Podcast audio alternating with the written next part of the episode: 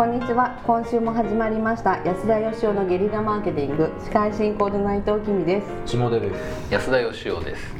今回はこんな質問いただきました。会社員30代の方です。いつも楽しく拝聴しています。あえてドジキャラを演じている内藤さんの愛らしさ。下出さんのインテリジェンスの高さ。そして安田さんの達観したご意見に。いつも大変勉強になります私は自分表現自分表現することが苦手で人に意見を伝えることの難しさを日々感じております。妻にも思っていることの半分も伝えられず喧嘩になることもあります。皆さんには皆さんは人に自分を人に自分の考え思いを伝えるために何か工夫していることなどはありますでしょうか？教えていただければ幸いです。なんでそんな言い方なの？今日は愛らしさを演じてみてるの、はい、ちょっと嬉しくなっちゃうんですねこういうの、はい、はいはいはい。あえてドジキャラを演じてるんですねじゃあ。あえてですね。言い切ったねはいまあまあそういうことなんですが、えー、人に意見を伝えることの難しさ思いを伝えるために何か工夫してることありますかと、あ何ですかその深い部分はいやもう妻にね思っていることの半分も伝えられず喧嘩になるって書いてあるじゃないですか、はいはい。はい、でも妻に思ってること全部伝わった方が喧嘩なんじゃないかと思うんですよ なるほど。まあそうですわな、えー、程よい感じじゃないのかなっていう。矢田さん奥さんに対してどんなひどいことを言ってるんですか？いやこれうちの妻も聞いているかもしれない。大変ですねそれは。でもやっぱりあのねあの伝えないといけないこともあるんですけど、伝えちゃいけないこともありますしそうですね。100%伝えるっていうのはなかなか現実的じゃないし、うんうん、それが100%伝わったからってうまくいくっていうもんでもないかなっていう感じはしますけどね。自分を表現することが苦手っていうのはなんかこういろいろ種類があるじゃないですか。はい、そのそもそも生来の性格としてあんまり前に出にくいタイプとかもいれば、はい、意見はあるんだけどそれを言葉にするのが苦手っていうタイプもいれば、なんか資料見しちゃう人とかもいろいろいると思うんですけどでも奥さんに伝えようとしてるってことはその喋りが苦手とかではないんでしょうね。そうですね。配置は半分伝わってるわけですしね。確かに、まあ、半分伝わってたら確かに相当すごいですよね。相当すごいですよ、うん、自分を表現することが苦手っていうのがね、うん、自分を表現じゃあ自分の思ってることを伝えるっていうことですよね。そうなんでしょうね。意見を伝えることの難しさを感じてますっていうことですから、まあ、基本的に僕はですねあのまあコミュニケーションっていうのは人間の最後の宇宙だと思ってまして。出ましたね一言が。はい。出ました。コミュニケーションとは人間の最後の宇宙で最後の宇宙、えそれに関してはスルーしていいんですか？聞いた聞いた方がいいです。いやいいですよ。あのだからあの人間っていうのはもうその言葉を編み出した時からですね、はい、もう絶対に100%のコミュニケーションはできなくなってですね、うん、人と人は分かり合えないんですよ。100%分かり合ってる人なんてこの世にはいない。自分のことだって分かんないんで、はい、そうですねで逆に言うとですね物を売る時にも人をこう好きになって愛を伝える時にも、うん、国と国が喧嘩したりとか仲良くする時も全部コミュニケーションで、うん、コミュニケーションの問題が100%解決したらもう人類の問題はもう全て解決と言ってもいいんですよ。なるほど。でも絶対に解決しないんで、100%伝わるってことはないんで。必ず誤解も曲解もあって。だからコミュニケーションは基本的にはあの不全状態が普通なんですねなるほど。でその中でちょびっと上に行くか下に行くぐらいの違いなんですけど、うん、だけどコミュニケーションを制したものは人類を制するであろうというふうに僕は思ってまして。はいはいはいはい。それそれだけ大切大切なことだと思われてる中で、はい、何か工夫していることなどはありますか？という。ございます。おそれをちょっと ぜひ。もうちょっと宇宙の話は皆さん忘れていただいてですね。まあ基本的にまずは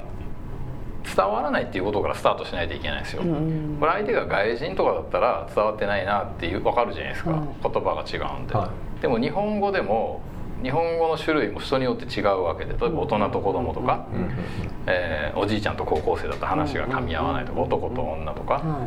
で自分とね価値観が近かったら伝わりやすいわけなんですけど、それでもやっぱり使ってる言葉とか単語の意味とかって一個一個違うんですよ、だから基本的にはまあ自分が言ってることを相手には伝わってないよねっていうのを前提に考えないといけないですね。じゃあどうやったらこう伝わるかというとですね自分の言葉で話しちゃいけないんですよ。相手の言語で話さないといけないんですよ、なるほど。例えばこっちがこうあのサッカー部でですね相手が野球部だったらサッカーの例え話しても分かんないじゃないですか、なるほどなるほど。その場合は野球に例えてあげないといけないんですよ、はいはいはいはい、相手が使っている言葉の定義とか意味を観察してその言葉で言ってあげないといけないですね、でその言葉の定義が違う場合にはこれはこういう意味で使ってるんだけどっていうことを教えてあげないといけない。です、はいはい。本当はこの間ね僕あの、はい、大手システム会社にいて最近、まあ、フリーというかちょっと別の独立されてる方と打ち合わせる機会があったんですよ、はい、で、まあ、B2B の商材をどうやって売っていくかみたいな話の時に、はい、なんか2000万の商品サービスがありますと、はいでも2000万っていう金額はないよねっていう話で、うん、2人で進めたんですよ打ち合わせで、うん、でも途中で何かおかしいなと思ったら、うん、僕は2000万を高いと思って喋っていて彼は2000万を安すぎると思って喋ってたんですね。なるほど。もう全く同じ言語を使っているにもかかわらず、あれのせいでね打ち合わせが30分ぐらい伸びたんですよ。なるほど。お全く伝わっていなかったみたいな、まあ、よくありますよね。そうですよね、そういうことは起こるもんだというスタンスにまず立つということですよね。そうこの人はあのさっきから半分半分って言ってますけどあの本当半分も伝わってないと思うんですけどね、はいはい、この A は伝わったけど B は伝わってないなってこの人思ってるわけじゃないですか、うん、その B に関してはまだいいんですよ。伝わってないっていう自覚がある、うん、なるほど。で問題はこのこれは伝わってるよなって思ってることも本当は伝わってないんですよ。そっちの方がね、大きな問題を生むんですよ。いや俺は言ったじゃないかとか伝えたよなとかいうことになって、でも相手は全然受け止めてないっていうことはよくあるんですよ、だから基本的にはあの伝えることはすごく難しくて、はい、いかに相手の言語とか、相手の感情とか、相手の価値観とかで伝えてあげるかっていうこととできるだけ僕はだからあの例え話にして、その人が入り込みやすい例え話にして伝えるっていうだしょっちゅう僕例え話考えたりとか、例え話がなんかいろんな小説とか漫画とかいろんなものに出てきたらあこれは使えるなと思ったりとか。なるほど、はい、あその伝えるのが上手な人にはこれは使えるなと思って勉強したりとかはしてます。あの僕思うんですけどあの前職のね候補とかにもよくあったんですけど、はい、その部署間で仲悪かったり、はい、お互い何やってるか分かんないから、でなんで私たちはこんなに軽視されるんですかねと。いう話が出てくるわけですよ、うん、自分のチームのメンバーとか。から、でもそれはお互いやってること知らないからしょうがないじゃんか、どれだけ大事な仕事を俺たちがしてるか分かってもらってないからしょうがないよねっていうと必ず出てくる話がじゃあうちの部署の仕事をメルマガみたいに社内メルマガにして発信しますとかって言い始めるんですよ。そしたら順番が逆だと、向こうも知らないけどお前も周りの方々がどんな仕事してるか知らないでしょって伝える前に聞きに行けっていう話を必ずしていて。